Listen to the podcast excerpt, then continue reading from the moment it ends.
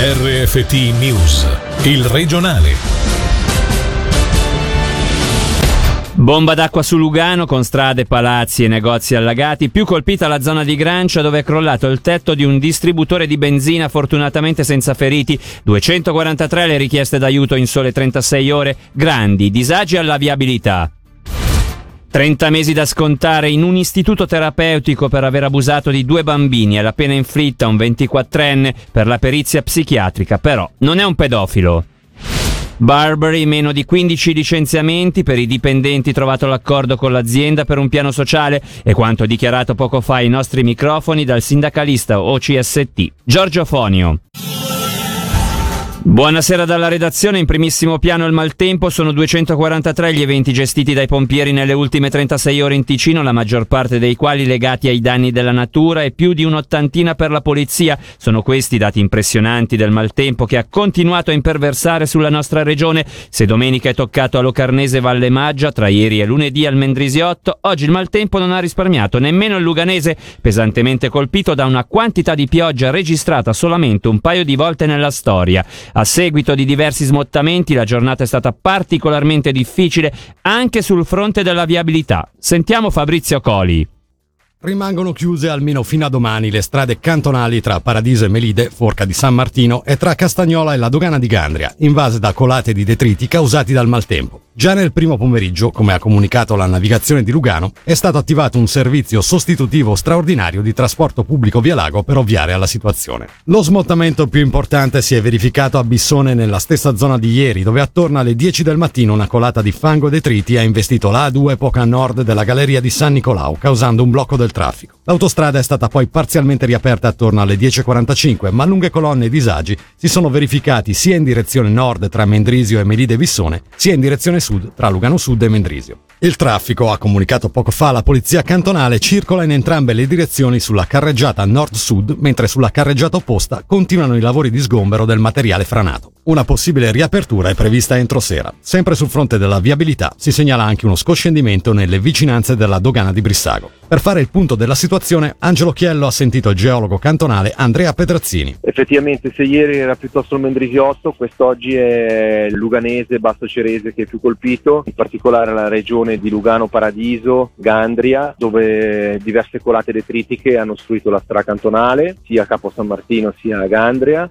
e a Bissone dove come sapete è scesa una colata detritica sull'autostrada. Magari stasera si potrà già aprire qualche strada, effettivamente agudo a causa di una remobilizzazione di un materiale di frana dell'anno scorso, sono state evacuate tre persone, adesso la situazione è monitorata dal comune di Bellinzona insieme ai colleghi geologi del Dipartimento del Territorio, sono, i lavori sono in corso per eh, riuscire a ripristinare il più possibile l'abitabilità delle persone, a Bissone rimangono evacuate due case e a partire da domani si potrà rivalutare la situazione, così come anche a, a Vacallo in due diverse zone dove rimangono ancora evacuate delle persone. Abbiamo sentito Meteo Svizzera, ci dicono che per sabato e anche in parte per domenica ci saranno altre precipitazioni. Vi preoccupa? Si riesce a giocare un po' d'anticipo? È impossibile. Chiaramente ci preoccupa perché le, il terreno adesso è molto saturo, ci sono diverse ferite, ci sono delle, delle colate detritiche, quindi la situazione chiaramente ci preoccupa. Cercheremo di organizzarsi al meglio, è difficile comunque prevedere ancora dove dove esattamente, aspettiamo le,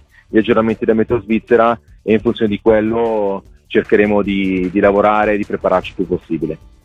Ma il tempo che nelle ultime ore si è abbattuto con particolare forza sul Luganese, Grancia la zona più colpita con l'allagamento parziale del noto centro commerciale. Attimi di paura sono stati vissuti di primo mattino anche a Pambio Noranco dove è crollato il tetto di un distributore di benzina, fortunatamente senza provocare feriti. La città di Lugano inoltre per ragioni di sicurezza ha deciso di chiudere i parchi cittadini. Nel pomeriggio abbiamo raggiunto il comandante dei pompieri Federico Sala per un aggiornamento della situazione.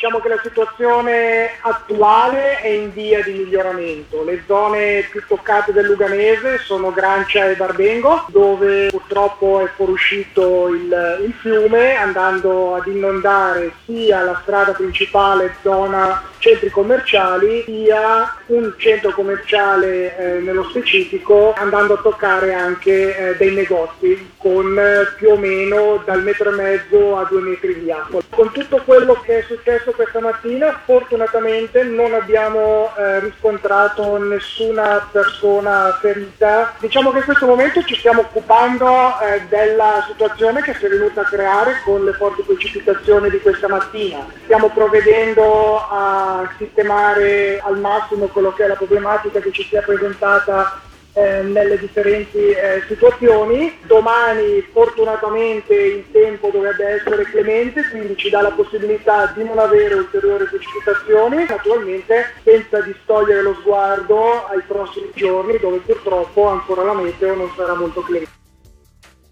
Dopo quasi 48 ore di attività con 135 interventi per i pompieri del Mendrisiotto, la situazione si è stabilizzata. Il punto sulla situazione in diretta l'ha fatto il vicecomandante Alberto Ceronetti.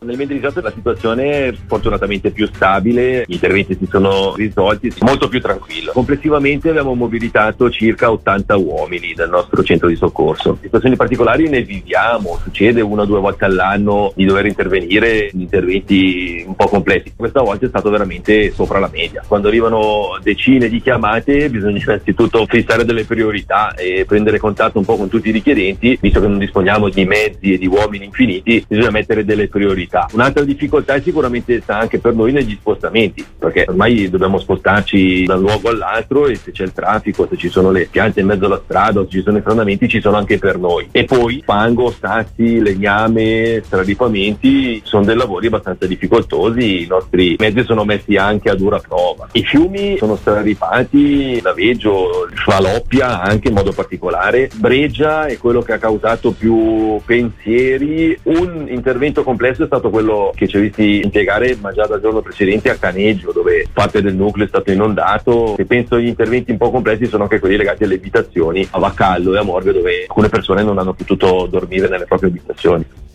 Dalle prossime ore il maltempo dovrebbe dare un po' di tregua alle zone più colpite, ma come ci dice Luca Panzera di Meteo Svizzera Locarno Monti, per il prossimo fine settimana sono previste nuove precipitazioni.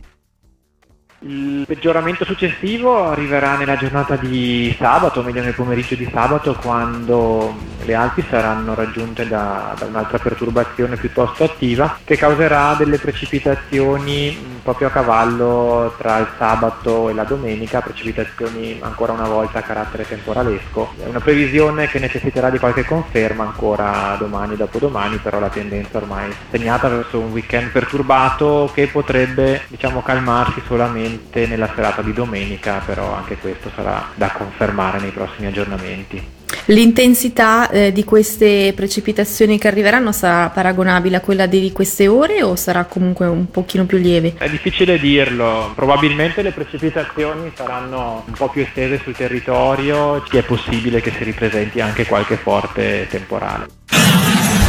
30 mesi da scontare in un istituto terapeutico è la pena inflitta oggi a un 24enne arrestato a gennaio di quest'anno per aver abusato di due bambini. Per i dettagli sentiamo Angelo Chiello. Due casi di abuso raccontati in aula. Le vittime, due bambini di 8 e 9 anni, uno dei quali costretto a toccare le parti intime dell'uomo. Stando a quanto rilevato dalla perizia psichiatrica, però il 24enne non è classificabile come pedofilo, ma come riporta la regione online, soffre di un disturbo schizotipico e di altri disturbi psichici a ciò si aggiunge un rischio elevato di recidiva, da qui dunque la decisione della Corte presieduta dal giudice Siro Quadri di condannarlo a 30 mesi da scontare in un istituto terapeutico.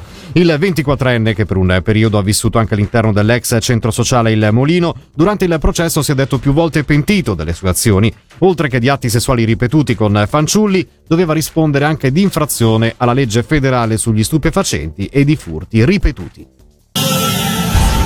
Mendrisio, il dialogo tra sindacati e Barbary ha dato i suoi frutti. Al termine di un incontro avvenuto oggi, prima con il personale e poi con i rappresentanti dell'azienda, i sindacati ci hanno appena confermato che i licenziamenti saranno meno di 15 come previsto inizialmente e che per i dipendenti toccati dal provvedimento è stato trovato un accordo per il piano sociale. Sentiamo il sindacalista OCST Giorgio Fonio siamo passati da, dalla chiusura del negozio, comunque da una, da, una, da una, situazione di protesta per un assenso di dialogo, ad un dialogo eh, per discussione sul piano sociale. Quindi la grande differenza tra lunedì e, e oggi è proprio il fatto di aver potuto finalmente comunque dialogare e questo io lo saluto eh, positivamente sia con l'azienda che con i suoi rappresentanti legali arrivando ad una discussione per ottenere un qualcosa che potesse ridurre comunque eh, il disagio che subiranno le persone che saranno toccate dai licenziamenti. Quello che posso dire è che siamo partiti da una quindicina di licenziamenti, i dati eh, comunicati in queste ore ci dicono che anche questo numero è sensibilmente diminuito. In queste situazioni non si può mai parlare né di risultato positivo né di vittoria perché comunque vi saranno delle persone che eh, saranno toccate dalla perdita del posto di lavoro. Vi è comunque la, la, la notizia positiva che questo numero è stato ridotto. Eh, la discussione comunque è stata proficua e abbiamo incontrato i lavoratori in assemblea che hanno accolto quanto discusso e anche qui eh, era uno dei motivi delle discussioni. Non possiamo entrare nei, nei dettagli, ma comunque eh, posso dire che una soluzione per il piano sociale è stata trovata. Ultima pagina dedicata a due notizie di sport. La prima riguarda l'hockey su ghiaccio, con l'Ambriche ha comunicato di aver trovato un'intesa con Marco Müller per il suo passaggio immediato allo Zugo. L'accordo col giocatore prevede una rescissione del rapporto un anno prima della scadenza naturale del contratto con la formazione svizzero centrale che verserà ai leventinesi un indennizzo finanziario. I bianco-blu riceveranno inoltre dai campioni svizzeri un giocatore per la prossima Coppa Spengler. Per il calcio, il Lugano ha annunciato l'arrivo di due brasiliani, l'attaccante classe 2001 2001 Luis Felipe e l'esterno mancino Yuri, classe 1996. Con questo per oggi l'informazione termina qui, dalla redazione da Davide Maggiori. L'augurio di una buona serata. Il regionale di RFT, il podcast su www.radioticino.com.